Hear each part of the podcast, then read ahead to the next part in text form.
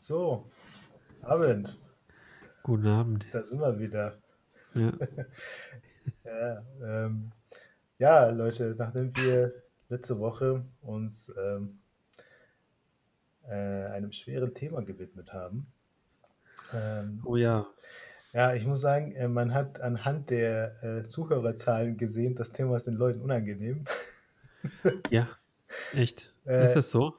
Äh, ja, ja, glaube, Ja. ähm, wir hatten, kann man ja hier verraten, ich sage nicht wie viel, aber ähm, wir hatten weniger Zuhörer als sonst. Ja. Okay. Ähm, kann ich auch verstehen, das war ein schweres Thema. Ähm, äh, das ist, ist kein, kein äh, leichter Kost, sage ich mal. Aber Nee. nichtsdestotrotz musste das raus, wir müssen darüber sprechen. Ähm, und äh, wenn jemand vielleicht, wenn ihr mit Distanz dazu gewonnen habt, könnt ihr euch dann vielleicht irgendwann anders anhören. Wir wir müssen einfach so oft so rüber, so oft, so, äh, so oft äh, darüber sprechen äh, und jede Folge eigentlich darüber machen, dass die Zahlen dann irgendwann hochgehen. Ja, genau. genau. Wir werden, ein, wir Sie werden immer wieder versteckte Antirassismusbotschaften hier unterbringen, ähm, sodass äh, dass, äh, dass die Ja. Leute nicht, nicht anders, nichts anderes tun können, als sich dem Thema zu widmen. So, Ja. ja. Aber nichtsdestotrotz machen wir heute ein bisschen äh, Haiti-Tai, ne? Haiti-Tai, genau. Ja, also ich bin ja quasi im Kurzurlaub. Ähm, mein erster. Wie lange war der? Von? Äh, ja, wir sind erst Donnerstag angekommen. Also, ähm, das ist noch nicht so lange. Das ist quasi. Also Donnerstag hattest du schon frei und dann seid ihr, habt ihr den, ihr brauchtet ja auch ein bisschen, um da runterzufahren, ne? ja, so fünf Stunden. Also, Donnerstag war ja Mhm. ähm, von Leichnam. War ja ein Feiertag in Nordrhein-Westfalen. Ach ja, Ja, stimmt. ja, ja. Ich habe ja äh, das Glück, in einem katholischen Bundesland zu leben. ähm, und, äh, und hier unten ist auch Feiertag gewesen. In Baden-Württemberg ist klar. Ja. Ähm, ja, und das ist unser erster Urlaub quasi nach der Corona-Zeit gewesen. Ich dachte, äh, war nur so ein Kurzurlaub in Süddeutschland. Ich war noch nie in Freiburg. Cool. Ähm, Ja, so- so schön. Ja. Also, äh, ich, ich war auch nie so häufig in Freiburg, obwohl ich da ganz häufig vorbeikomme. Mhm. Ähm, einmal ähm, zu einem Fußballspiel, äh, wo dann Dortmund da gespielt hat, Ach, krass. haben wir, sind wir einfach dann hochgefahren und haben einfach geguckt, ob wir Karten kriegen und haben dann im Auswärtsblock äh, Karten bekommen. Es war nicht, war nicht so schön, war nicht so toll, äh, weil einfach das Spiel langweilig war und äh, die Sitzplätze scheiße oder die Stehplätze waren schlecht. Äh, aber sonst äh, Freiburg super, so zum kann man gut essen, gute, gut, gute Restaurants, glaube ich. Also wir jeden waren da im Paar. Ja, man merkt Und, direkt ja. irgendwie so, wenn man, das habe ich immer, wenn ich in Süddeutschland bin. Ich war letztes auch am Bodensee. Ähm, und man merkt immer, das ist halt so so ein anderes Flair. Ne? Du merkst schon, dass du Frankreich und Italien näher kommst, finde ich. Mhm. Ja. Das ist irgendwie so wird ganz anders. Irgendwie der Wein wird besser. Abgesehen davon, Ja. dass das Bier besser ist. ähm, Ja, findest du? Ja, schon. Also ein helles hier ist, ist schon, ich finde, es schmeckt schon besser als ein normales Pilz. So. Das ist auch wieder Geschmackssache, ne?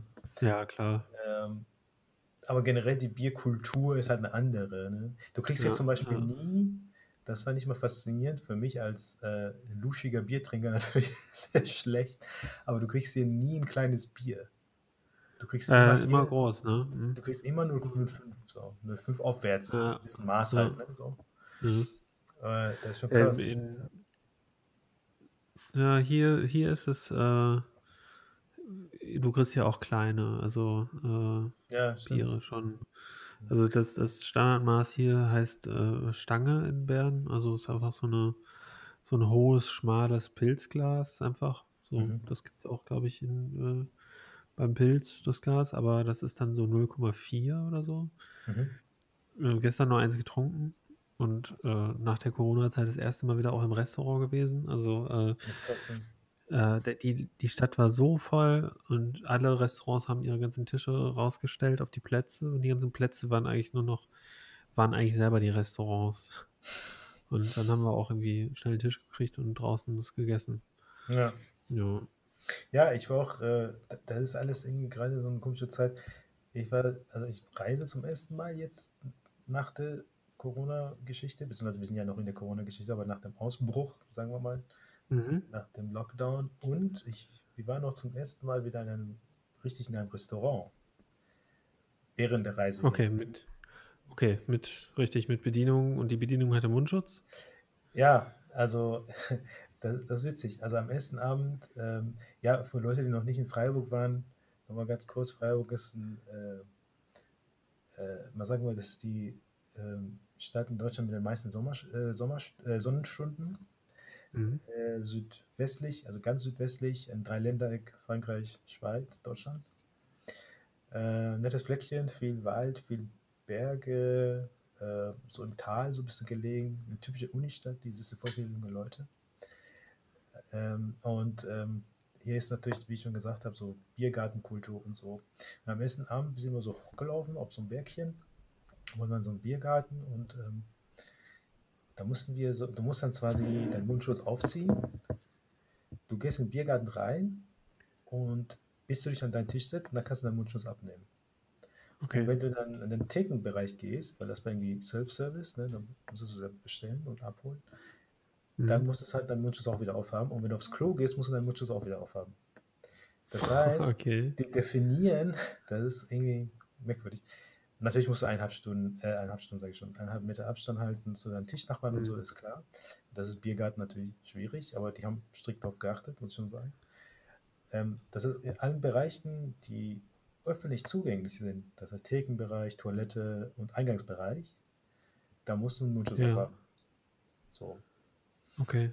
Äh, und es wird mehr oder weniger ernst durchgesetzt. Also wir waren jetzt, sagen wir mal, in ein paar Tagen in drei, vier Lokalitäten. Das war Mhm. meistens schon ordentlich durchgesetzt so, äh, aber manchmal halt auch nicht. Ähm, Ja. und kurios ist auch, wenn zum Beispiel Frühstück ne, im Hotel. Normalerweise hast du ja so ein Frühstücksbuffet und das geht ja jetzt nicht. Wir Ja. müssen uns jeden Morgen unser Frühstück an der Rezeption abholen und das ist abgepackt in so ein, so ein. One-Way-Lunchpaket. Weißt du, wie im Flugzeug, wenn du so ein, Aha, okay. weißt du, und Mhm. hast dann irgendwie ähm, Salami drin und Käse und so oder ein bisschen Marmelade und äh, was sind Tag so meine Frau macht so dieses Ding so Mhm. also so Ja. und sagt so, äh, Salami, ich bin schwanger, darf ich, darf ich nicht essen. Ja, okay. Und dann haben die dann so getauscht gegen Pute und so. Ja, das ist schon krass. Also, aber die sitzen das durch, Mhm. ähm, auch im Hotel. Also, wenn du im Aufzug bist oder im Lobbybereich, musst du halt einen Mundschutz aufhaben und auf dein Zimmer dann natürlich nicht. Ne? Ja, okay. Ja, also, das ist schon kurios. Aber irgendwie funktioniert das. Ich finde, die Leute haben das, das äh, sich damit abgefunden. Wobei hier die Stadt jetzt ähm, heute und gestern noch rappellvoll war. Ne? Also, Ja, ja, die Leute springen jetzt alle aus allen Ecken raus Mhm. und wollen wieder, wollen wieder rausgehen. Das, das spürt man richtig, sobald jetzt der Sommer richtig losgeht. Also jetzt eigentlich schon, ne?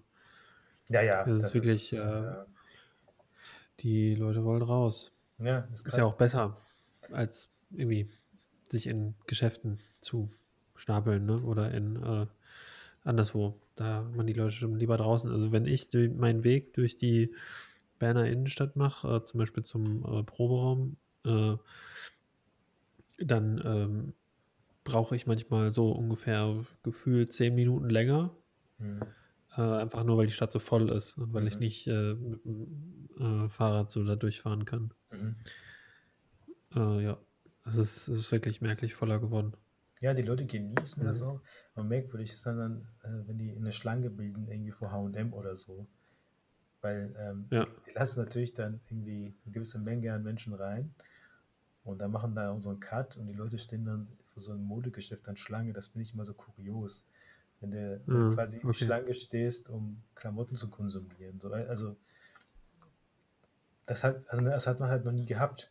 Also noch nie gesehen. Okay. Normalerweise gehen die Leute rein, es ist Ja. Samstag, die rempeln sich an. Äh, Mhm. Zweifelsfall kacken die sich an, weißt du, weil das so voll ist, Leute sind aggressiv, weißt du? Ja, Aber jetzt sind die alle so diszipliniert und stellen sich hintereinander und warten, Mhm. rein können. So. ja, das, das merkt man schon. Das, das äh, ist nicht selbstverständlich so, ne? Also, Mhm. ja, eigentlich schon, aber äh, man, man hat dann immer noch so die Ausreißer oder so, die dann auf gar nichts achten, ne? Mhm. Und da merkst du auch, wie die geächtet werden, die Leute, ne, die auf nichts achten. Ne? Wie man Ja, die ja, selber das auch so, man die selber auch so anguckt, ne? Wenn die dann zum Beispiel so eine Bürgersteigsituation, du gehst, ähm, du gehst äh, einfach über den Bürgersteig und äh, dir kommen Leute in einer Reihe entgegen und die f- lösen nicht die Reihe auf, sondern la- du musst quasi ausweichen auf der Straße. Mhm. Also Ja, ja. und dann, wie man die Leute anguckt, oder? Was mir auch passiert ist. ja. Hier in Bern äh, gibt es ja die, die Fußgängerbrücke, die, die, ähm, die Kirchenfeldbrücke, äh, diese malerische, wovon man das ähm, Parlament auch sieht, ne? wenn man von uns aus in die Innenstadt geht. Ähm, und da haben sie es so geregelt, dass du ähm, da wirklich Rechts- und Rechtsverkehr einhältst, wenn du Fußgänger bist. Da stehen dann so Schilder, bitte ähm, laufen Sie auf der rechten Straßenseite. Ach, krass. Das also ist hin und interessant. zurück. Und äh, irgendwann mal war ich, äh, das, äh, vor ein paar Wochen oder so, äh, war ich auf dem Weg in die Innenstadt und habe da nicht dran gedacht. Und da waren die Schilder auch nicht mehr da. Und plötzlich war ich wie gewohnt halt auf der linken Seite. Und äh, dann kamen die lau laufen so Leute mir entgegen und die haben mich alle so komisch angeguckt. Und irgendwann habe ich dann gemerkt, was ich falsch gemacht habe. Ja. Also Und dann war ich aber schon, dann war ich aber schon fast durch und bin dann die letzten, die letzte Hälfte des Weges dann äh, extra schnell so gesprintet. gegangen. Ja, ne, das ist so, aber unauffällig schnell gegangen. Nein, das war, das fällt einem schon auf, wenn, äh, wenn Ja, man ja. sich nicht richtig verhält in dem Moment dann. Ja klar, also besonders ist das, wenn die Leute in engen Räumen sind. Und morgen hatten wir dann auch so eine Situation, wir haben so unser Lunchpaket, Frühstückspaket abgeholt und ähm, sind mit einem, ähm, ich glaube, Italiener ähm, in den Aufzug gestiegen und ähm, nach uns wollten dann noch zwei ältere Herrschaften in den Aufzug. Ah, okay. Oder, oder meinte der, äh, der italienische Gast äh, so, no, no, no, please, äh, sorry, Cor Corona Vibes. Okay, okay. Und ähm, die alten Leute dann meinten so, äh, ah ja, oh, ja, ja, okay und so. Und dann haben die dann Rückzieher aus dem Aufzug gemacht. Ähm, ich habe das schon bemerkenswert, weil natürlich die, die da sind natürlich auch äh, Erfahrungen unterschiedlich. Ne? Also die Italiener haben eine ganz andere Erfahrung mit der Geschichte als, als wir jetzt. Ne? Also die Italiener Ja. waren ja sechs, sechs bis acht Wochen lang wirklich eingesperrt. Ja, genau. Das Die wird der Typ Spanier nicht wieder haben, ne? So ist ja klar. Mhm. Und deswegen, also der hatte ja eine Maske auf, weil das war ja öffentlicher Raum, ne? Mhm. Aufzug, aber du konntest an seinen Augen sehen, wie besorgt der war, weißt du? Weil, weil es zu voll geworden Okay. ist dem Aufzug. Mhm. So. Ja, ja. Mhm. Ja. Und, Ja, Aufzüge sind echt äh, heikle Umgebung. Also äh, wir müssen manchmal einen Aufzug nehmen, hier, ähm, wenn wir einkaufen gehen im großen Supermarkt, um eben den äh, Einkaufswagen äh, zu, zum Fahrzeug zu buxieren. Ne? Und Mhm. äh, das ist wirklich schon so echt unangenehm, weil Fahrstühle, da steht ja die Luft, ne? mhm. Und wie, wie, ich sag jetzt mal paranoid, aber wie, wie vorsichtig man so wird, ne? Mhm. Äh, bei allen möglichen Sachen. Zum Beispiel kannst du dir jetzt noch vorstellen, dich einfach so im Bus festzuhalten? Nee, ich mache das immer mit dem Ellbogen. Ja, ich auch. Weißt du? Also ich umarme quasi Also ich die Stange so. Habe ich aber vorher auch schon gemacht. Also ich bin jetzt seit der Corona-Krise auch nicht einmal mehr Bus gefahren. Ja. Glaube ich zumindest. Ja, ich glaube schon. Und ähm, äh, also da habe ich mich schon nicht gern festgehalten an diesen, an diesen verchromten Stangen, wo, so, wo du so noch den, äh, die Ab Fingerabdrücke vom, von den Leuten siehst. Ne? Ja, genau. Die die werden natürlich regelmäßig sauber gemacht, aber ähm, trotzdem ist das so ein komisches Gefühl. Genauso wie der Drosten auch sagte, ähm, irgendwann so, ja, also wer, wer aus so ähm, äh, Gläsern in der Wirtschaft trinkt oder in so Kneipen oder so, immer Flasche, Mhm. immer aus der Flasche trinken. Hat er ja vorher auch schon so gemacht. Mhm. Oh, ich habe heute ein Weil- Glas benutzt. Ja, weil die, die Gläser, die werden ja in diesen, äh, kennst ja diese, diese Waschbecken, wo so Bürsten sind, und dann werden die da einmal durchgeschubbelt. Mhm. Äh, und das weiß ja, wie schnell das geht, ne? Und wie oft das Wasser gewechselt wird. Ich meine, da wird bestimmt regelmäßig gewechselt, aber trotzdem, Mhm. äh, lieber Flaschenbier. Hab ich jetzt auch so gedacht, ja, stimmt. Ja, ist auch so. Macht Sinn. Ne? Und gestern habe ich erstmal eine Stange getrunken. Also, Ja, ja, ich auch. Also, ja, Ja. ist ja, also man hat sich halt so ein bisschen daran gewöhnt, wie das so funktioniert und äh, hofft einfach, dass es gut geht.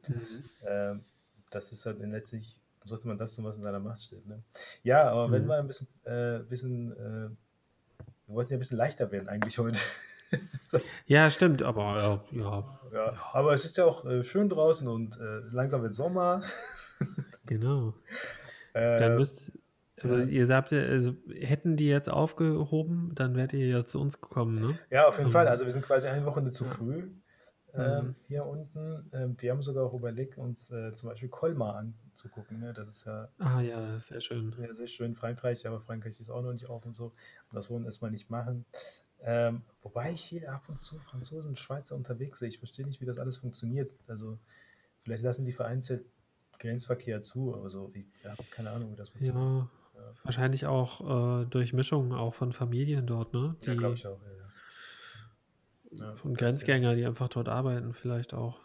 Ganz ja, viele so, auch, ne? So ich habe heute gesehen, wie sie Polen aufgemacht haben, also oder Deutschland und die polnische Grenze, wie die abgefeiert haben, so mit so Ghetto-Blastern und so und richtig krass äh, mit so äh, Shampoos und so, als wäre so äh, 89 all over again. So echt so, so sind die da abgegangen, heute in der Tagesschau. War witzig. Echt ja, lustig. das ist, ja, also apropos Polen, äh, ja, habe ich ja, glaube ich, schon mal erzählt. Ich habe ja äh, in Frankfurt oder studiert, das ist direkt an der polnischen Grenze. Genau, da war die, der andere Ort, habe ich mir merken wollen. Ähm, Slubice. Slubice, genau. Ja. Das, den, den Grenzübergang haben sie gezeigt. Und den Oberbürgermeister von äh, Oder, Frankfurt-Oder. Ja. ja, ja, genau. Das ist ja die Brücke der Freundschaft, die die beiden Städte über genau. verbindet. Genau. Ähm, und als ich jetzt hier, wie gesagt, habe ich ja gesagt, ne, Freiburg so eine Unistadt hier so durchgeschlendert bin und so, oh mein Gott, ne, also okay, so sieht eine Unistadt aus, weil, sagen wir mal ehrlich, Frankfurt oder sieht nicht aus wie eine Unistadt. Ne? Nee, Duisburg auch nicht. Ja, so. Bochum auch nicht. Ja, Obwohl Bochum ist ja ein bisschen mehr eine Unistadt als äh, Duisburg. Also wenn es eine Unistadt gibt, glaube ich, in, im Ruhrgebiet, würde ich eher zu Bochum ja, tendieren. Ja, ja. Bochum oder Dortmund. Auf jeden Fall. Ja, die haben auch. Nee, Dortmund, nee, Dortmund ist viel zu groß für die kleine Uni. Ja, ja, da kommt diese Uni-Flair-Dings nicht, weißt du? Also diese Stimmung. Ja. In Bochum hast du ja auch einen größten Campus, ne? Frankfurt oder ist genau wie Bochum auch die Universität der größte Arbeitsgeber, oder? Bestimmt, oder? Oder ja, ist die Uni nicht so groß? Die Uni ist nicht so groß, trotzdem lokal der größte Arbeitgeber, wobei ich mhm. sagen würde, wenn du in Frankfurt, also wenn du in Frankfurt oder lebst und daher kommst und äh, arbeiten möchtest in bestimmten Branchen, musst du nach Berlin. Ja. Äh, da musst du nach Berlin pendeln. Da gibt es keine andere Möglichkeit. Ähm, und das machen die Leute auch. Also die Studenten wollen ja auch meistens in Berlin, deswegen kommt diese Stimmung in Frankfurt gar nicht, nicht auf. Also ja. als Unistadt. Okay. Aber in so einer typischen Unistadt wie jetzt in Freiburg ist es halt so, die Studis dann Langschlendern und laufen so barfuß. Alle sind so, alle sind so cool. Ja, also, äh, und natürlich hier so alle mit Rennrad unterwegs, weil ihre Fahrradwege hier ja, einfach tausendmal besser ausgebaut sind. Ja, genau. Ja, ja also eine grüne Hochburg, ne? Schon lange gewesen. Auf jeden Fall, ja, das ja. habe ich dann auch gelesen äh, im Zuge. Das ist irgendwie gelabelt als grüne Stadt. Das merkst du auch sehr, sehr autounfreundlich, die Stadt. Ja. Ähm, also so ähnlich Holland, weißt du? Also wenn du irgendwie mhm. nach Amsterdam willst mit dem Auto, dann lass es einfach. So. Ja, genau. Im Ring parken und äh, das ist auch, also in Amsterdam ist es auch echt geil gemacht mit, äh, wenn du dir da ein Parkhaus-Ticket da so mal im äußeren Ring kaufst und dann ähm, dann hast du direkt irgendwie ein, äh, ein Straßenbahnticket da drin und dann kannst du irgendwie mit vier Personen in die Stadt reinfahren und wieder zurück. Also bist quasi perfekt ausgestattet.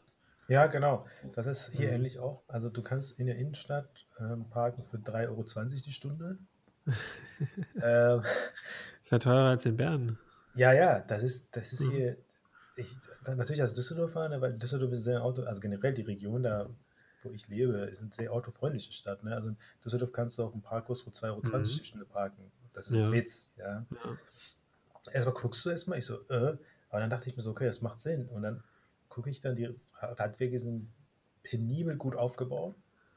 Cool. Äh, ja. Die sind alle locker am Fahrradfahren, haben keine Angst vor Autos. Also wenn ich in Düsseldorf ähm, Rad fahre, dann habe ich teilweise Todesangst weil ich mhm. links irgendwie die Straßenbahn habe und rechts einen fetten BMW. Mhm. weißt du so?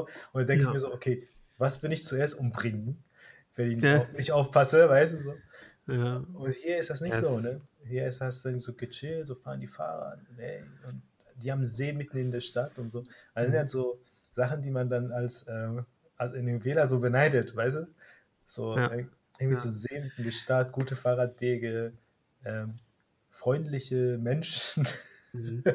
Das, äh, man könnte jetzt sagen, äh, ist cool, dass die irgendwie, äh, wie das dann früher, also man sieht an Freiburg, wie das dann später überall aussieht, Mhm. äh, weil die einfach früher angefangen haben. Mhm. Aber diese ganzen Trends, die gibt es ja in den anderen Großstädten gar nicht so wirklich, also jetzt in Düsseldorf oder so, oder?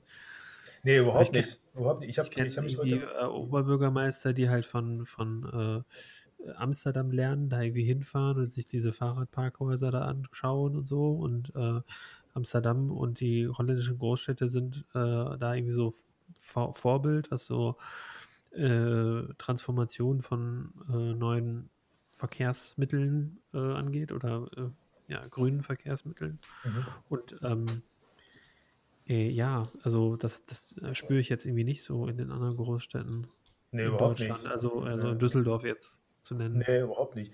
Also du hast ähm, ja diese Städte, also Düsseldorf und Köln sind dann typisch, die entschuldigen sich ja immer damit, dass sie wenig Platz haben. Hm? Die sagen, wir können, nicht- wie, wie sollen wir das tun? Irgendwie Düsseldorf ist eine Pendlerstadt, viele kommen, also wir haben auch enge Straßen und so, aber ganz ehrlich, Leute, in Freiburg sind die Straßen auch eng.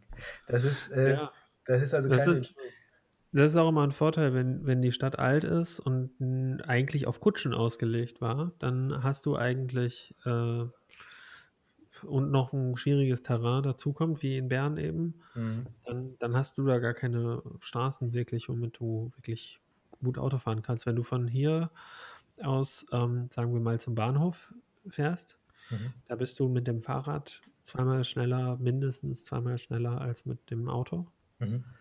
äh, weil du einfach direkt durchfahren kannst. Mhm. Und hier musst du einfach 1000 Schleifen fahren. Also, ja. Stimmt, ja. Und Ja, ja. das ist genau, ich habe genau über das Thema mich mal auch mit Natalia unterhalten vorhin, weil sie meinte, dass es in Hamburg eine Initiative gab, ähm, in der Innenstadt 30 zu fahren. Ne? Mhm. So, also das ist jetzt nicht Ja. viel verlangt, ne? Die wollten keine autofreie Innenstadt, Ja. beziehungsweise das haben teilweise die Grünen gefördert da bei der ähm, äh, Bürgermeisterwahl jetzt. Ähm, aber ähm, haben die natürlich nicht durchgesetzt. ja, bekommen. es hat doch viel mit Lärm zu tun, ne? Ja, ja, klar, das ist einfach Ja. laut. Mhm. Und ähm, wobei, ich muss ja wiederum sagen, in Hamburg sind die Fahrradwege immer noch besser als in Düsseldorf. Das muss Ja. man auch wieder sagen.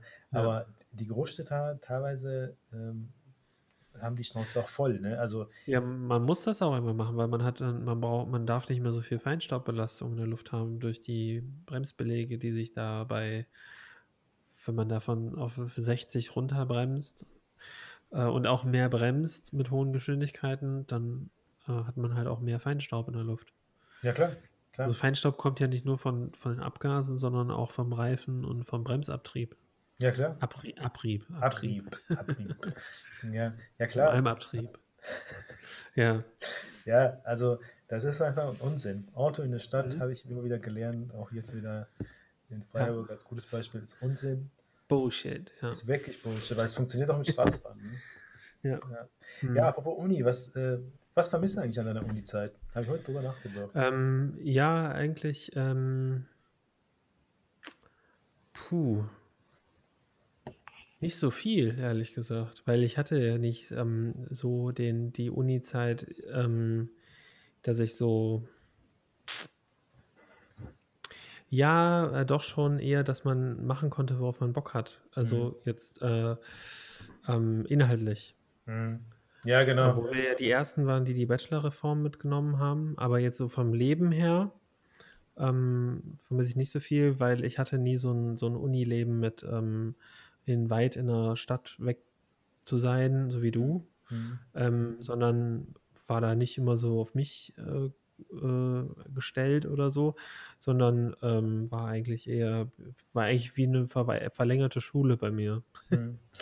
Nur, dass man halt ähm, richtig gelernt hat, irgendwie akademisch zu arbeiten und, ähm, eben, und dass man seine, seine Themen eben so weit es denen eben die Bologna-Reform zuließ, also die Umstellung auf Bachelor-Master-System ähm, und man dann noch das Glück hatte, alte Professoren zu haben, die dann ähm, diese neuen Regeln dann nicht so beachtet haben und dann gesagt haben, ich mache, was ich will. Ähm, und ähm, ja, das, ähm, das eigentlich, ne? Also, dass man sich seine eigenen Themen aussuchen konnte.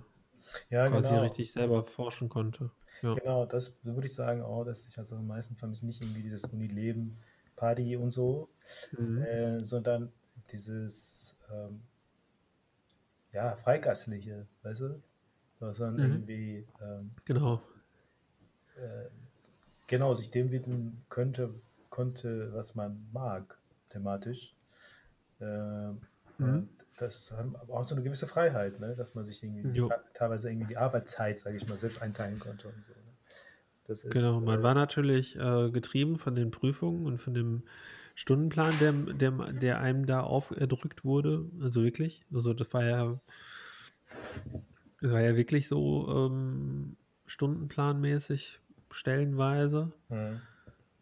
Ähm, aber trotzdem, man konnte halt dann in den Veranstaltungen, die man besucht, immer noch eigene Themen sich selber setzen und sagen, ich, ich schreibe jetzt äh, eine Seminarabschlussarbeit halt über irgendwas, was ich schon immer mal wissen wollte oder was, ich, was mich halt interessiert.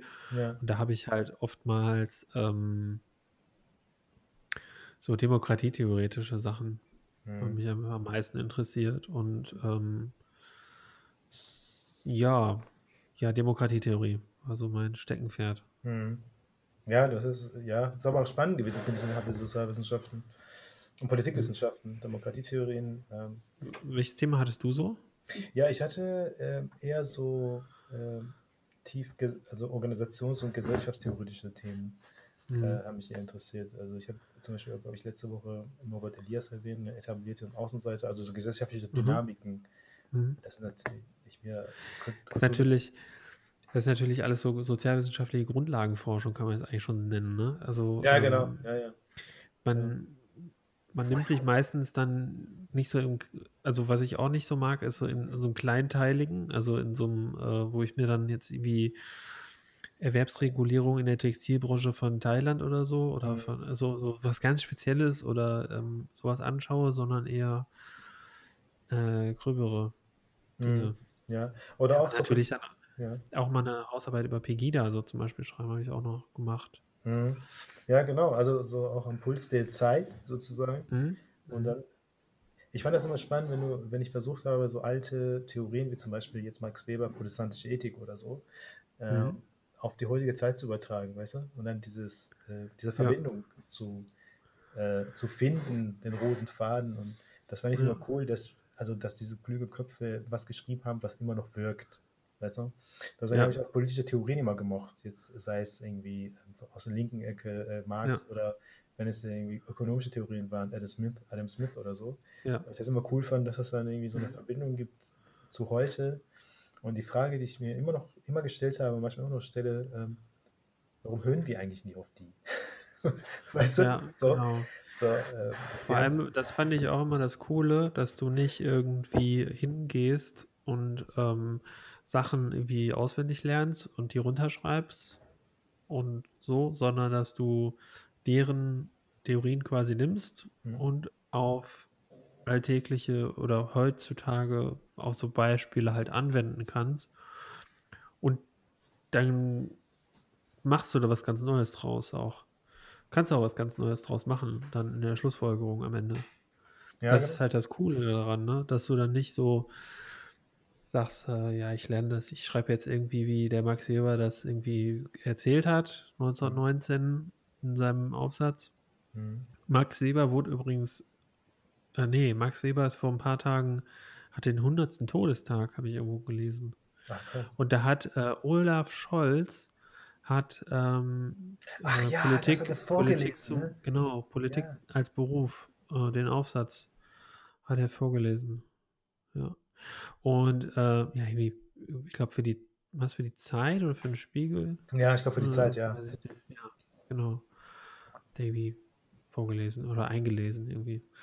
Ja, Ja, ja, das ist, äh, genau, das, äh, das hat irgendwie, auch heute noch, ne? Also damals schon, ich habe das immer so Mhm. gelesen, so Max Weber zum Beispiel, Protestantische Ethik und äh, der Geist des Kapitalismus.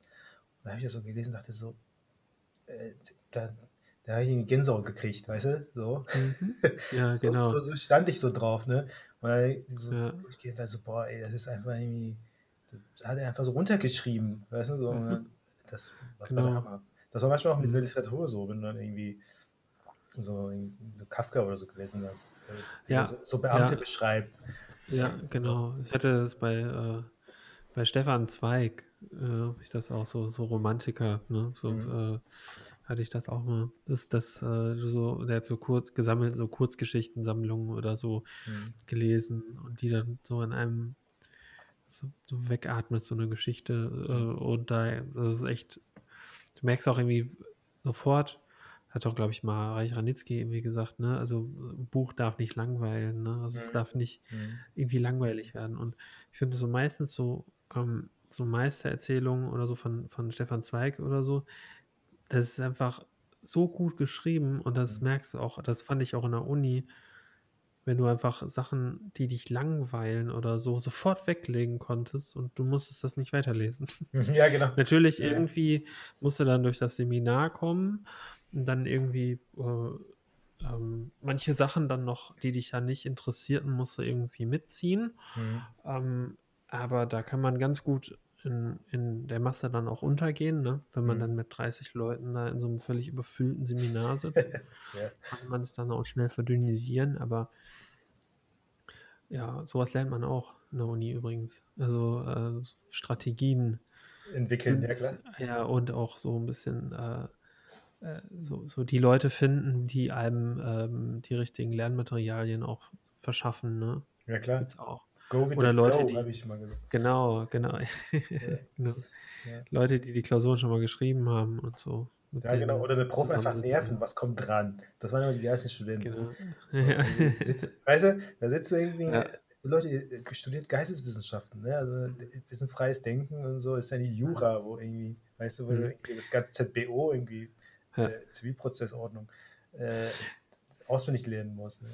Hm. Ja, Was okay. waren denn so deine, deine ku- ku- skurrilsten oder, oder witzigsten Persönlichkeiten, die du kennengelernt hast im Studium? Weil, oder witzigst Oh oder skurrilste Sit Situationen, würde ich erstmal sagen. Skurrilsten Situationen, ah, da muss ich nachdenken. Also ich muss sagen, ich habe echt viele skurrile Leute kennengelernt, weil, also das Ja. meine ich jetzt nicht böse Leute, ne? ich bin selber einer von denen. Äh, ich habe Kulturwissenschaften studiert und da gab es natürlich ähm, viele Facetten, Ja, viele verschiedene Charaktere. ich auch. Ich krieg das, ich könnte damit mehrere Folgen füllen, glaube ich, hier, aber ich habe zwei Geschichten, Ja, da fang die, du an. also die, die habe ich dir, glaube ich, schon mal erzählt.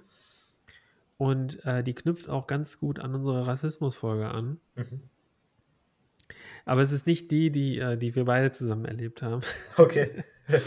Äh, es ist ähm, viel, viel absurder eigentlich. Also ich habe äh, Politikwissenschaften studiert, irgendwann im, ich weiß gar nicht mehr, wie vielte Semester das war, vierte oder so oder dritte, so in der Mitte. Also vom Grundstudium, vom Bachelor halt. Mhm. Und ähm, hatten Europatheorien-Seminar oder irgendwie, irgendwas zu Europa. Ich weiß gar nicht mehr, ob Theorien oder irgendwas mit, ja, irgendein Europakram, ne? Mhm. Und ähm, wir hatten einen, äh, einen Studenten äh, bei uns im Jahrgang auf einmal, der poppte dann auf einmal bei uns auf und unser Jahrgang war auch so groß, dass äh, man nicht jeden kannte. Man hatte nicht mit jedem gleich viel zu tun und auf einmal war der irgendwie da und in unserem äh, äh, im Seminar saß der dann und man hatte dann immer so mehr oder weniger so eine Clique, mit der man viele Überschneidungen hatte und dann auch sich in vielen Seminaren wiedergesehen hat und da saß man eben in einer Truppe so zusammen. Und dann war auf einmal ähm, ein Austausch, ich weiß gar nicht, ob er ein Austauschstudent wirklich war, aber er kam aus Burkina Faso Mhm. und ähm, super netter Typ, ne? Wirklich der netteste Typ ever, ne? Und Mhm. ähm, kam mit seinen drei Brüdern aus Burkina Faso. Mhm. Bei, einer, bei einer Gastfamilie waren die. Ähm, und ähm, also aus Aachen waren die, glaube ich. Und ähm, die, hat, die Gastfamilie hat ihnen ermöglicht, eben Politikwissenschaften zu studieren, um dann später eben auch ähm, wirklich wieder zurückgehen zu können ins Land und da wirklich Demokratietheorien mehr oder weniger oder Demokratie und, und ja, ein europäisches äh, Politikwissenschaftenstudium eben gemacht zu haben, um dann eben da Politik zu, in die Politik zu gehen. Ne? Ach krass, also richtig praktisch. Ja, und Burkina Faso ist ja eines der ärmsten Länder der Welt. Mhm. Äh, oder ich glaube, das drittärmste war es zu dem Zeitpunkt, glaube ich.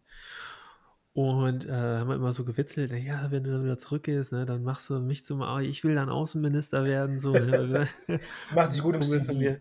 Genau, Kumpel von mir, dann machen wir dann unter uns aus, ne, kommen wir dann und äh, ja, ja, so, also so Witze, ne, die mhm. man so macht. Und ähm, auf jeden Fall hat er sich mega wohl gefühlt und so und ähm, wir waren dann in einem Seminar und ähm, es war im Sommer, das mhm. Sommersemester, es war ziemlich heiß äh, der war trotzdem eine Jacke dabei und auf einmal zeigt, zog er die Jacke aus und hatte so ein weißes T-Shirt an und das Seminar fing an und ich guckte nach links und er sitzt da und auf diesem weißen T-Shirt war oben links eine Deutschlandfahne, dann stand da Germany drauf und auf der rechten Seite von dem, äh, also am Bauch, ähm, die komplette rechte Seite vom T-Shirt war ein riesiges Hakenkreuz. Und äh, wir haben uns angeguckt und dachten so, äh, was ist das jetzt? Wie soll man das denn jetzt bewerten, ne? Und ähm, haben dann erstmal so gedacht, wie, was machen wir denn jetzt, ne? Wir können ja jetzt irgendwie das Seminar auf äh, irgendwie anhalten oder so, ne? Das ist auch, ja, auf jeden Fall, der, der Dozent hat äh, doziert und wir haben zugehört und haben uns die ganze Zeit so gedacht, was machen wir denn jetzt, wenn das jetzt irgendwie äh, wenn der, wenn der Seminar, wenn der Professor, da war ein Professor, mhm. wenn der irgendwie sagt, ähm, was hast du denn da, ne?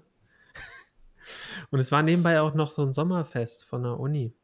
Oh, okay. Und ähm, also am, gleich danach, nach, dem, ähm, nach, dem, nach der Sitzung von dem Seminar, äh, war eben der komplette Campus voller Leute und äh, Bierwagen waren da und alle wollten eigentlich so ein Sommerfest machen. Und äh, also ich weiß gar nicht, wie wir die 90 Minuten Seminar rumgekriegt haben, ohne auch nur auf einen Satz von dem Typen zu hören. Ähm, ja, es war dann auf einmal vorbei und wir dachten so, ey, wir müssen dem jetzt echt sagen, dass es, dass der das, der muss irgendwas machen, der muss die Jacke wieder anziehen und nach Hause gehen damit, ne? Und mhm. das wegtun, das T-Shirt, das ist nicht, nicht äh, gut. Mhm. Und wir dachten, wir, wir mussten den eigentlich dann äh, sagen so, du musst jetzt auf jeden Fall die Jacke anziehen und mhm. ähm, du ziehst sie nicht aus, bis du zu Hause bist. Und dann ziehst du das T-Shirt aus, tust es in die Tasche und nie wieder auf, nie wieder anziehen und so, ne? Mhm.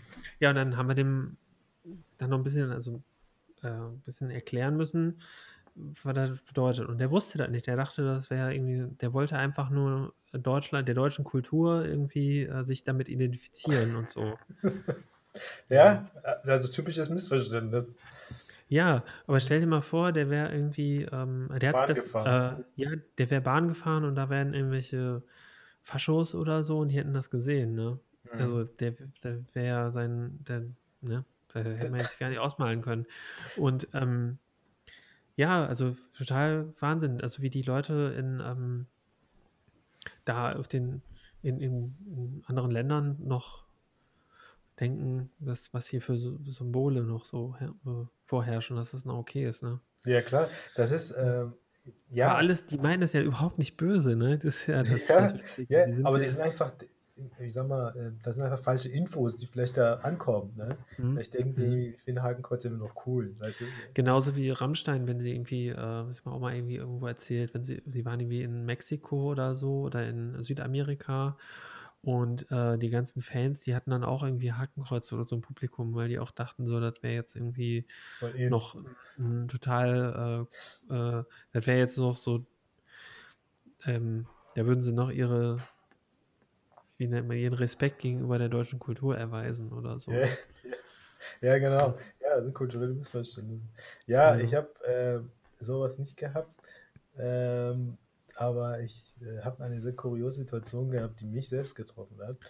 Und zwar ähm, hatte ich äh, eine, in dem zweiten Semester eine Vorlesung bei einem Professor, das ist äh, Jürgen Naja. Jürgen Naja ist früher Berater gewesen von Joschka Fischer. Aha, ähm, okay. ja, ist krass. Äh, Jürgen also der hat dann Joschka Fischer auch irgendwann an die Uni geholt für eine Gastvorlesung. ähm, also an der Viadrina in Frankfurt oder. Also die Viadrina ist generell, die heißt ja auch Europa-Uni, die hat sehr äh, dicke Verbindungen ähm, zu europäischen Institutionen und äh, Erasmus und so.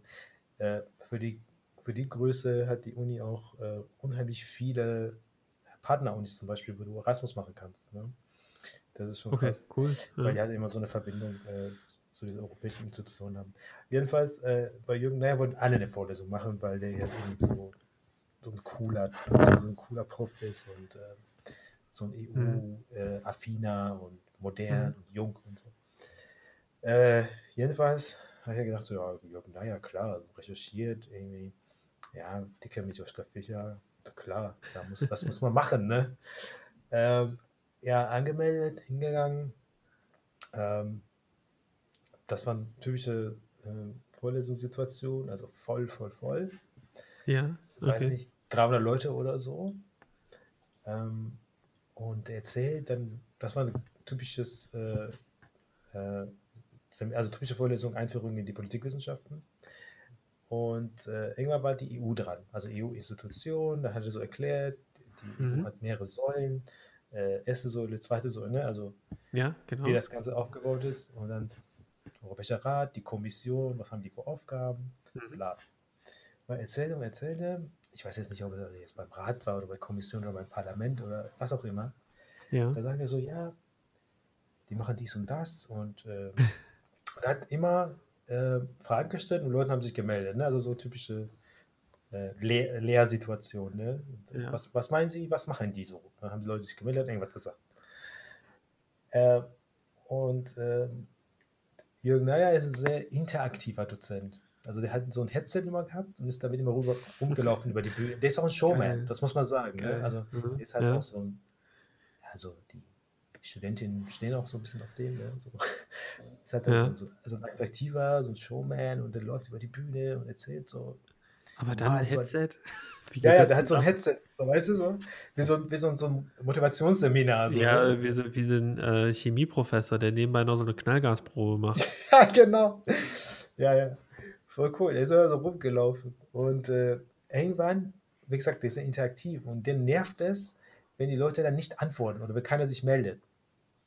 Ähm, und er hat dann so Ja. Fragen gestellt und keiner, weißt du, kennst du die Situation, wo Ja, die Profs da so genervt sind? Ja, ja. Und er hat so zwei, drei Fragen gestellt und alle waren so irgendwie. Und er hat extra seine Vorlesung immer um 9 Uhr morgens gemacht. Mhm. ähm, weil er wusste, viele kommen aus Berlin und sind, aber sie sollten halt extra für seine Vorlesung dann früh aufstehen, um 9 Uhr morgens in Frankfurt oder zu sein. Ähm, weil das ist ja was Besonderes. Weißt du, so. äh, und trotzdem war das Ding voll und alle so müde und die ganze Studie ist irgendwie so, äh, und gestern Abend fünf Bier getrunken und so, also, äh, am, halb am Pen und keine Antwort. Ne? Da steht drei, vier Fragen, keine Antwort und beantworte ich selber, das war total genervt. Dann stellte er die fünfte Frage und sagte so, ich sag mal, ja, äh, was sind jetzt die Aufgaben der Kommission? Na? Und ich sag's dir, ne, der guckt in den Raum und der sagt sie und zeigt auf mich. Oh Gott. Und ich sitze in einer Vorlesung mit 300 Leuten oder so. Ich sitze Ah. irgendwo, genau das, was du gerade gesagt hast. Man versucht irgendwie auch irgendwie durchzukommen, unterzugehen manchmal. Und Mhm. das war die Sekunde in meiner Uni-Karriere, wo mir das nicht gelungen ist, ja. Ja, okay. Krass. Okay. Der guckt, also der zeigt auf mich, oh, sie, sie. Und ich habe versucht nur so, Oh, Ich- unangenehm. ja, war sau unangenehm. Und ich wusste ganz genau, was er mich meint. Und ich dachte mir so, okay, du willst spielen, dann machen wir das, ne? Also, okay. Ja. Ich so, okay. Und ich war halt relativ, ich habe mit, äh, ich habe, bevor ich an die äh, Uni kam in Frankfurt, oder, habe noch äh, vier Semestern, soll ich vielleicht, noch- ich weiß nicht, ob du das weißt, vier Semestern BWL studiert, also Wirtschaft. Hm? Hast du den gefragt- Abgrund geblickt? Ja, genau. Und deswegen habe ich auch abgebrochen. Ich habe gesehen, ich so, oh, scheiße, hier braucht man Mathe. Kann ich nicht. Ja. Mathe und kein Gewissen. kein, Mathe und kein Gewissen, hab abgebaut. äh, und deshalb, äh, ich war quasi, ich habe mit 24 erst angefangen, äh, Kulturwissenschaft zu studieren und ähm, ich habe mich dann auch für sehr gerissen gehalten, weil alle anderen waren irgendwie 20, 21, weißt du, die waren Ja, gerade ja. von der Schule. So. Ja. Hm. Und äh, ich dachte so, nee, nee, das lasse ich mir nicht gefallen. Und dann habe ich angefangen mit dem zu spielen, ne? Und er hat gesagt, genau sie, sie. Und ich so, ich habe gar nichts getan, ne? Ich habe so getan, ob er mich nicht meint. Ah. und meinte zu dem neben mir, ich so, ey, der meint dich. Und, Ey, gute Strategie. ja, eben. In, dem, in dem Moment hätte ich das nicht, äh, ich hätte irgendwie was gestammelt, so in dem ersten Moment hätte ich gesagt, hier, äh, äh. Und der Typ neben mir war so ein Sachse, total netter Typ, ich weiß nicht mehr, wie der heißt. Der Ronny. Der hat doch im Zweifelsfall, oder Kevin. ja, genau. Und er hat übelst gesachselt. Und er meinte so, boah, ich? Ich so, ja, der meinte ich. Und der so, äh, äh, und der Naya war ja natürlich nicht dumm, ne? Er sagte so, nein, sie, sie. Oh Gott. Und ich so, oh, verdammt, ne? Ich bin nicht aus der Nummer rausgekommen. Und, äh, und du musst überlegen, 300 Leute, 299 gucken dich in dem Moment an. Ja, total. Ja, schon. Äh, und dann habe ich versucht, Zeit zu gewinnen, weil ich einfach nicht zugehört hatte. Ich, ich habe mhm. die Frage, also ich habe das Thema total verpeilt. Ne?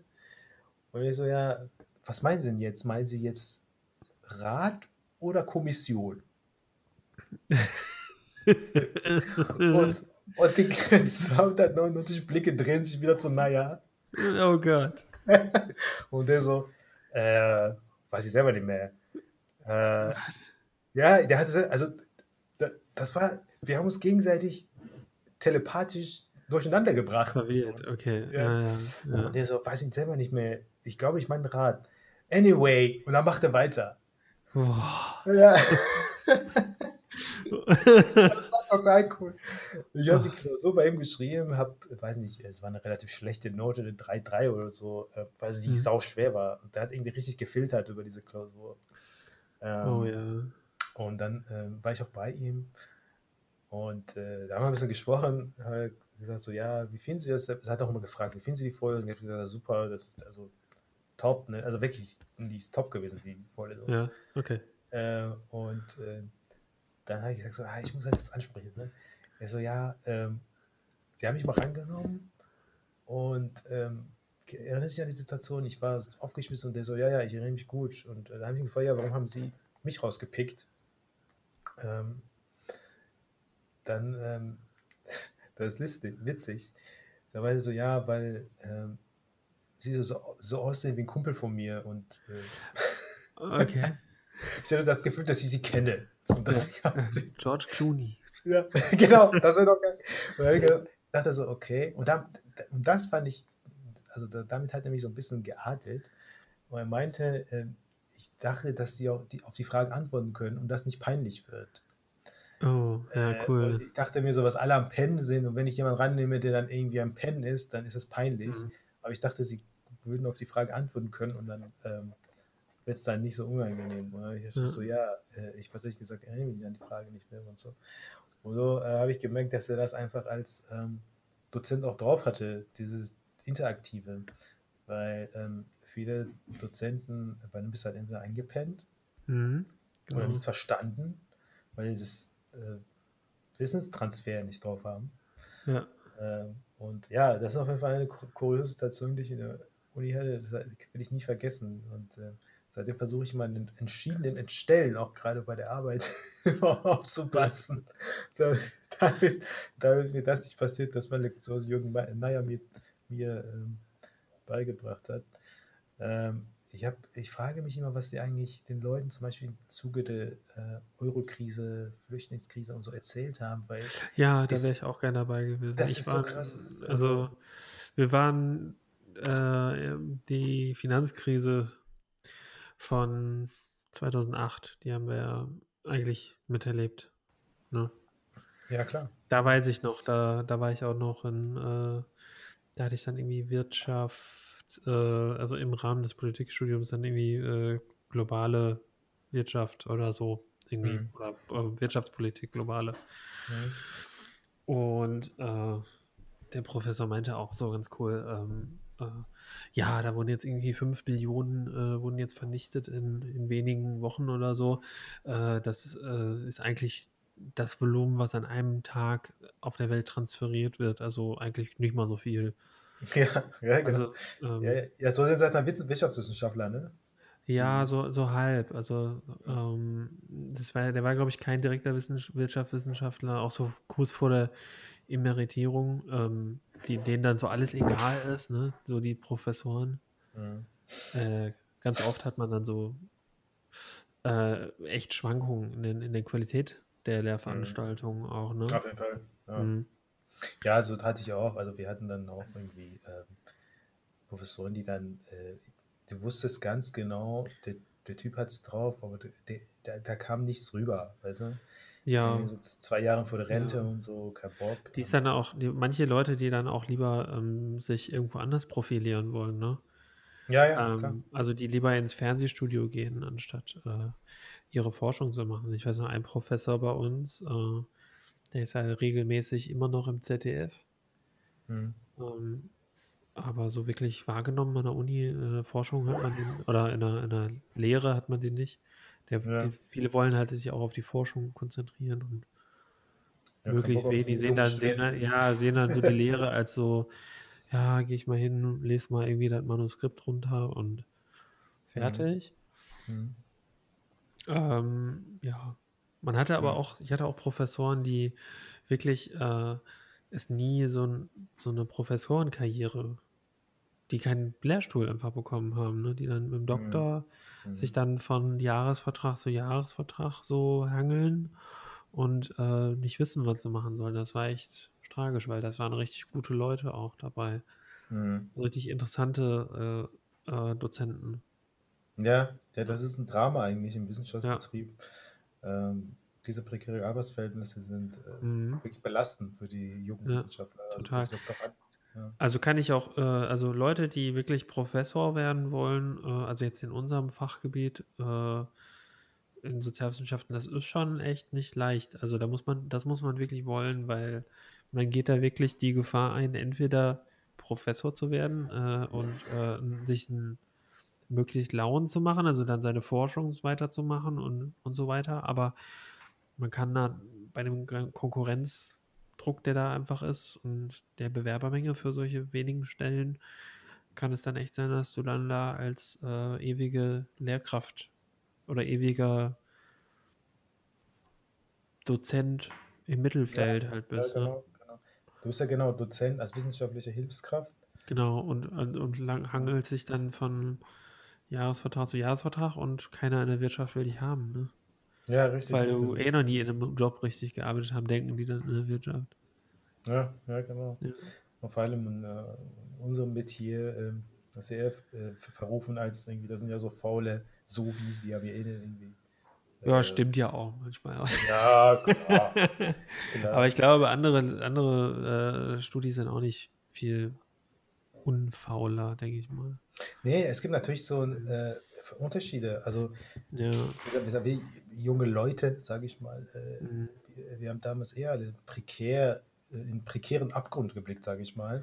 Bei, ähm, Ja, total. Ja. Ja, ja, also bei meinem Bruder zum Beispiel, der ist Jurist, ähm, der hat, der wusste schon, der will halt Jurist werden, Mhm. aber der hat mal einen interessanten Satz zu mir gesagt. Der hat, der hat für das zweite, das sein erstes Staatsexamen hat er gut gemacht und hat die ganze Zeit für das zweite gelernt und der war am wahnsinnig werden. Ja, das ist so ein typisches Juristending. Vor dem zweiten Examen werden die Leute wahnsinnig. Okay. Also wenn die das richtig, wenn die sich da reinsteigern. Und äh, ja, Bruder ist ein Vollblutjurist und der wollte das Ding irgendwie gut abschließen. Ähm, da sagte ich mal so, so ja, so, Alter, ne, den, hör auf, das ist gefährlich, ne, weil der hat irgendwie so 10 Kilo abgenommen, ne, Mhm. äh, weil er einfach vergessen hat zu essen, so. Ähm, ich so, ey, das ist nicht gesund, ne, hör auf. Und der so, ja, pass auf, also bei Juristen ist das so, also das ist so übertrieben, ne. Entweder du kriegst mindestens die 8 Punkte oder du bist Taxifahrer. Ja. So, weißt du, so. Mhm. Ähm, das ist natürlich übertrieben, aber es ist ein großer Schritt zwischen zum Beispiel jetzt, sage ich mal, einem Anwalt in der Kanzlei, Großkanzlei oder einem Anwalt in einer einigermaßen großen Kanzlei oder zum Beispiel ein Anwalt im Jobcenter. Mhm. Gibt es auch, ja. Mhm. Mhm. Und, die Juristen zum Beispiel definieren sich krass über die Stelle, die sie dann kriegen könnten, wie eine Note. Ja. Okay. wenn, also wenn unter einem gewissen Punkt ist alles verkackt so. Ne? Mhm. Und, ähm, und das, ist voll, das ist totale Drucksituation. Also Jurastudenten ja, am gewissen Zeitpunkt sind, sind voll die Wracks, ne? Ja, Also wenn, okay. das, also wenn die so richtig äh, ähm, ja, wenn sie dieses Ziel haben, zwei gute, fette Examiner zu haben. Ähm, Mhm. Ich habe zum Beispiel auch ein anderes Beispiel, äh, das kennen wir beide, ne? Der Matthias, der ist ja auch Jurist. Ähm, der wusste dann irgendwann, okay, der will halt, der will nicht unbedingt die fette Kohle so. Ähm, deswegen macht er das schon irgendwie. Dann hat er den Druck selber so rausgenommen. Ähm, Gesundheit. der- Gesu ja, das war meine Frau. äh, der hat sich ganz, äh, der hat sich fette Kopfhörer äh, angestöpselt äh, und äh, hört uns nicht. Weil sie meinte, erstens ist das dumm, eine Stimme zu hören beim Podcast. Ne? Ja, Äh, genau. und zweitens äh, möchte sie dann den Podcast dann quasi komplett anhören. Äh, äh, äh, ja, jedenfalls, ähm, ja, und deswegen, die gucken ja in den anderen prekären Abgrund, sage ich mal, äh, oder Mhm. Medizinstudenten, ne, wenn die dann irgendwie Mhm. zehn Jahre studieren, dann als Assistentarzt irgendwie 2000 brutto, Mhm. in irgendwie so Krankenhaus, so. Mhm. Mhm. Das ist echt krass. Wenn ich manchmal irgendwie, ja, also ich war ja nicht oft im Krankenhaus, sondern so ein, ein zwei Mal in der Notaufnahme, weil, ne, so, Mhm.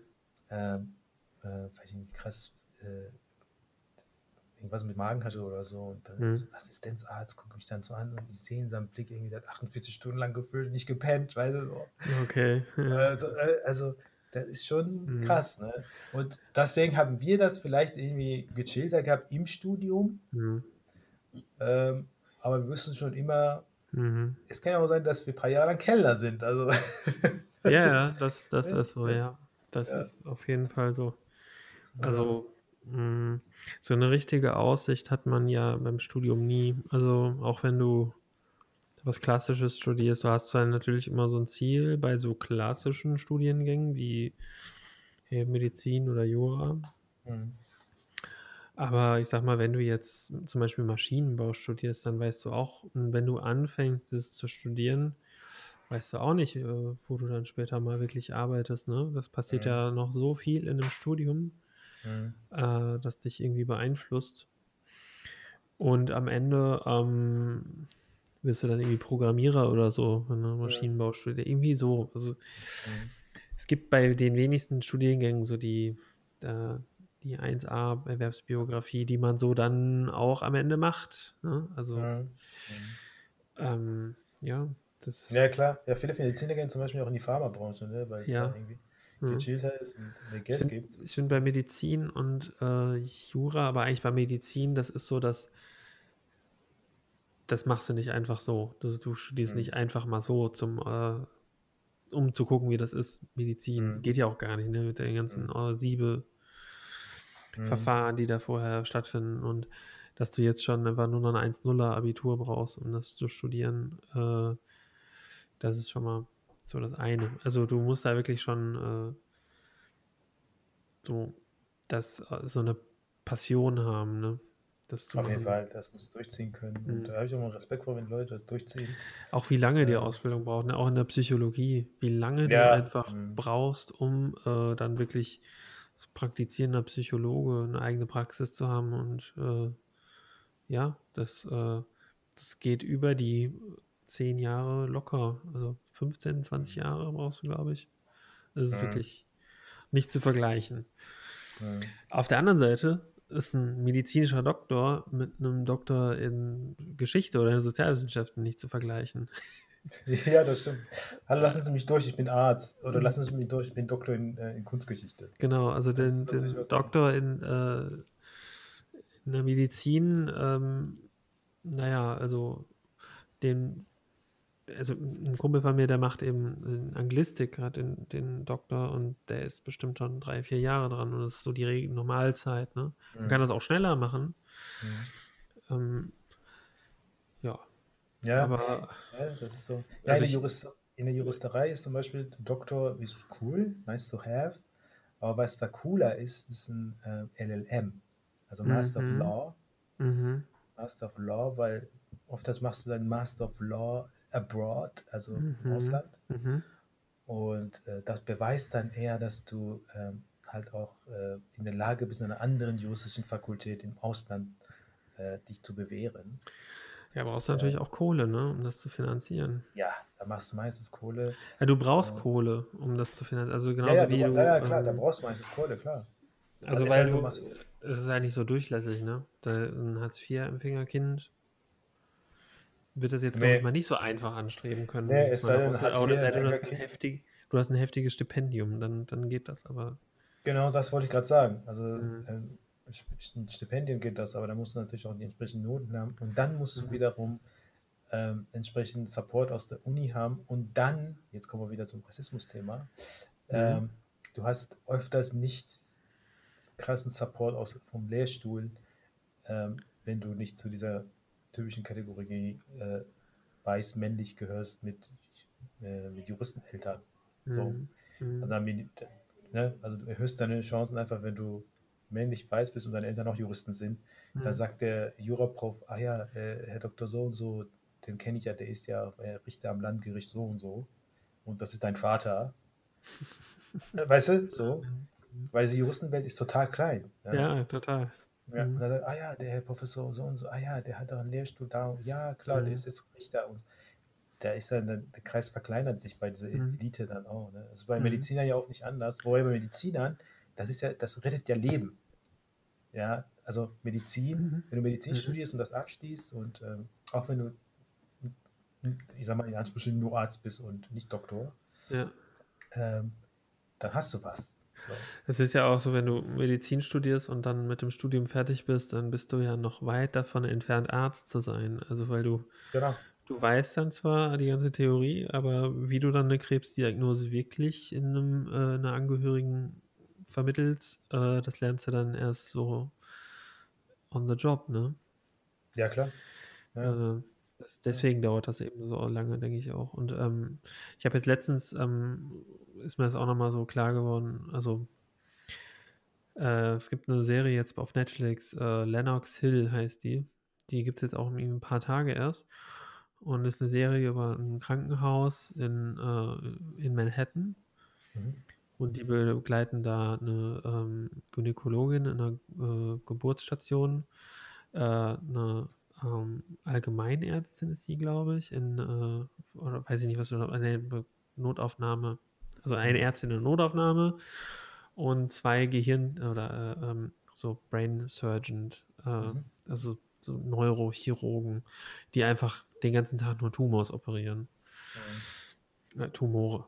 Und ähm, ist eine echt gute Serie. Also äh, habe ich jetzt so in einem weggeguckt.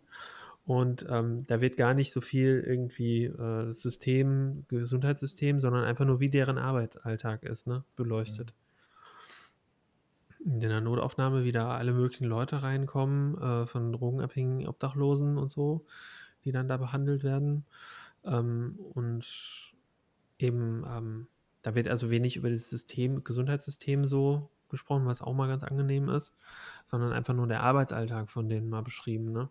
Mhm. Was einfach wie, wie unfassbar äh, eben unvorstellbar das auch ist, ne? Wie die Mhm. äh, da in so einem Ge Gehirn rumpopeln und dann mit dem sprechen so und dann sagen, jetzt bewegen sie mal ihren Fuß und Mhm. äh, und, und dann denkst du dir so, vergleichst du das so, ne, mit, mit normalen Jobs, in Anführungszeichen, ne? Ja, klar. Und, oder mit einem Piloten einfach, ne, der jetzt einfach nur ein Flugzeug bewegt, aber natürlich auch Verantwortung dann für 300 Leute hat, ne? Aber Mhm.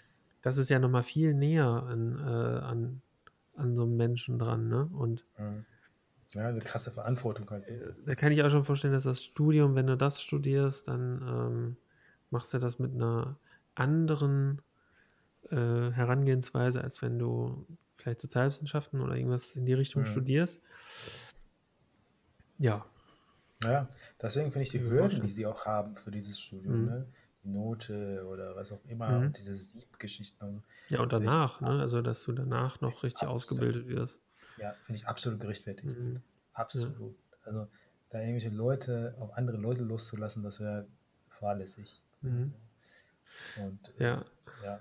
Die hab gehört, dass Serie, Serie kann ich euch äh, empfehlen. Äh, ist echt äh, super, super geil äh, gemacht. Cool. Also, Ja, sehr gut. ja. Ja. Mal gucken, ob der Algorithmus von Netflix mir das auch vorschlägt. Äh, ansonsten suche ich die mir. also der Algorithmus ist. Ja, also Lennox Hill. Lennox, Lennox Hill heißt die. Also wie, äh, ja, echt super. Lennox, okay. Also du kannst ja auch mal ein paar Geburtsstationen angucken, wie die, wie die so ja, in den USA aussehen und, ja, und wie da Geburten auch aussehen. Mich, mich schon vor, vorbereitet. Ja. Ja. Äh, ja, genau. Also äh, mein Studium, also das zu resümieren, ähm, viel zu lang. Ich bin Langzeitstudent gewesen. Ja, ich auch.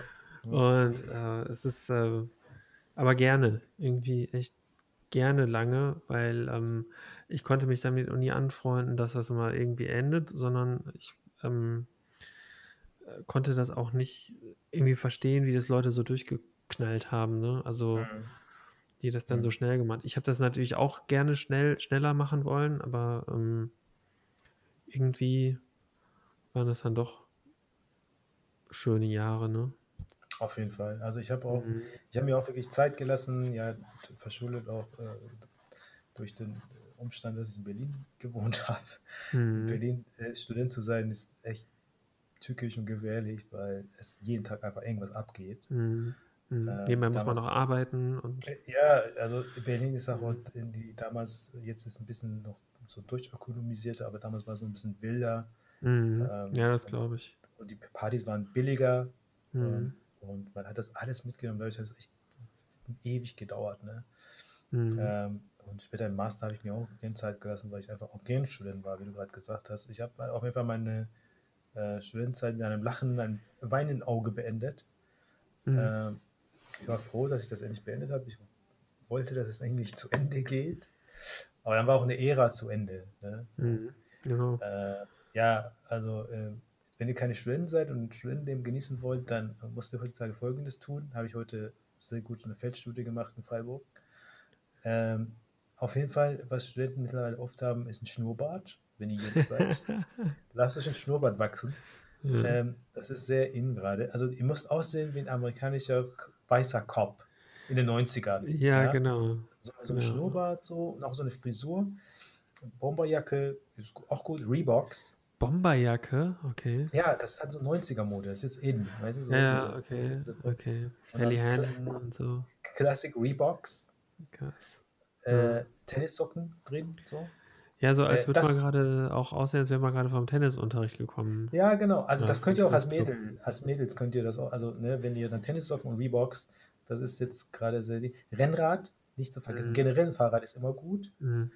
Ähm, und diese, diese Potschnittfrisuren, ne? Ja, sehr ja. wichtig. Sehr wichtige. Äh, gerade Linien in den Details. Frisuren haben. Ja. Und wahlweise, ihr könnt natürlich auch Kunststudenten sein und dann mit so einer riesen Waffe unterm Arm so durch die Stadt laufen. Und dann macht ihr euch richtig interessant. Also, weißt du, so, ja, was ja. studierst du denn da? Ja, so Kunst. Also so eine Mappe, ja, so. Und ganz viele Anglizismen verwenden für alles Mögliche. Alles einfach nur noch so. Ich kenne auch äh, so Leute, äh, äh die, die auch immer Berufs-, äh, also die, die ich jetzt in meinem Projekt zum Beispiel hatte, bei einem Job, ne? Mhm. Äh, einen, und der sieht genauso aus, nur dass die Sachen äh, alle richtig teuer waren, die der anhat. Die die Sachen ja nicht sind von den heutigen Studenten, äh, geht ja nicht. Und, äh, und der kriegt es auch hin, so zwischendurch so ganze Sätze sogar auf Englisch zu sagen, so in so Meetings, ne? So und die noch nicht mal irgendwelche Redewendungen sind oder so, ne? Und dann denkst du dir so, ey, was? Ja, ja. ja. Und Leute, nicht den Immer, Fehler machen. ganz viel obviously sagen. äh, und nicht den Fehler machen, ihr, ihr müsstet das schon originalgetreu machen, nicht Studenten wie 20 Jahre, ne, also als ich Student war. Also Rauchen ist nicht mehr in, ja. Nicht irgendwie so selbst, selbst Drehtabak und so, also wenn dann okay. selbst gedreht, ja, ja, aber nicht dann irgendwie so ein nach dem anderen rauchen. Das die Studenten von heute sind viel gesundheitsbewusster. So, mhm. Die konsumieren noch mhm. bessere Sachen und das ist, ne, also Qualm und so, ja, aber nicht so viel und Vegan. Ja, vegan ist äh, ja, auf jeden Fall. Also die, auch die Menüs in den Mensen und so. Fleisch, Fleisch ist ja völlig am absteigenden Ast, ja. Völlig, völlig. Nee, hm. sorry. Das ist, da macht man ja nicht mehr. So. Ja, äh, wenn ihr noch weitere Anleitungen braucht, gerne an mich oder Julian wenden. Ähm, wir ja, waren genau. sehr gut, also wir waren vielleicht nicht die typischsten Studenten, aber wir haben eine sehr gute Beobachtungsgabe, weil wir Sozialwissenschaftler sind. Ähm, teilnehmende Beobachtung. Teilnehmende Also Beobachtung, genau. Ja. ne? Also qualitativ haben wir, sind wir vorgegangen. Qualitative Genau. Methode. Genau, muss nicht immer falsch sein. Nee, absolut nicht. Das ist, ähm, es gibt sogar Leute, die sagen, das ist das Richtige.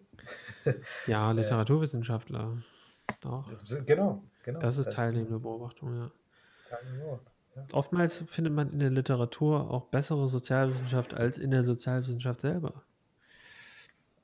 In der Tat. Ja, Michelle Tat. Welbeck zum Beispiel. Ja, oh mein Gott, ja. Oder wenn du ganz früher, also wenn du noch weiter zurückgehst, äh, Dostoevsky, ne? Das ist also Ja, genau. Das sind die, von Mhm. Dostoevsky, sagt man ja quasi sind äh, sehr gute Belege für die russische Gesellschaft damals und heute sogar. mhm. Äh, deswegen, das ist das absolut, das stimmt. Auf jeden Fall bin ich Ja. total bei dir, dass Sozialwissenschaftler die besseren, teilweise die besseren Sozialwissenschaftler sind. Ja. genau. Also studiert Sozialwissenschaften oder irgendwas in die Richtung, aber nicht Richtig. BWL. Ja, Und wenn das nicht. BWL, dann äh, Wirtschaftsethik. Richtig, ja.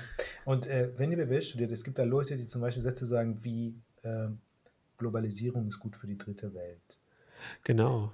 Gibt's, Äh, gibt's auch, ja, genau. äh, Weil wenn keine Globalisierung, Globalisierung, dann könnten die sich ja noch nicht mal die billigen Nähmaschinen leisten. Genau. Okay. In diesem Sinne, Ja. äh, das war's äh, von Rubicon heute on Tour, zumindest halb on Tour. Ähm, wir, werden, wir werden es irgendwann schaffen, dass wir Sendung zusammen aufnehmen. Live. und in Farbe. Äh, Genau. Und äh, diesmal war ich jetzt hier. Also ich bin, der, ich bin Julian jetzt zum, zumindest sehr nah. Äh, Stimmt. Luftlinie nicht- ist Also, ne, hat sich verkürzt. nicht weit, ja, stimmt. Äh, Ja. Und äh, ja, kriegen wir hin. Ja, das Aber dass, dass wir nochmal von der Grenze getrennt werden, Hammer, ne? hätte man, ja, hätte man auch nicht gedacht. Hätte ich auch nicht gedacht. Ähm, ja, Ja, ja Leute, dann haltet äh, die Ohren steif, bleibt weiterhin gesund, munter und genießt den Sommer. Bis Jo. zum nächsten Mal. bis zum nächsten Mal. Ciao. Ciao.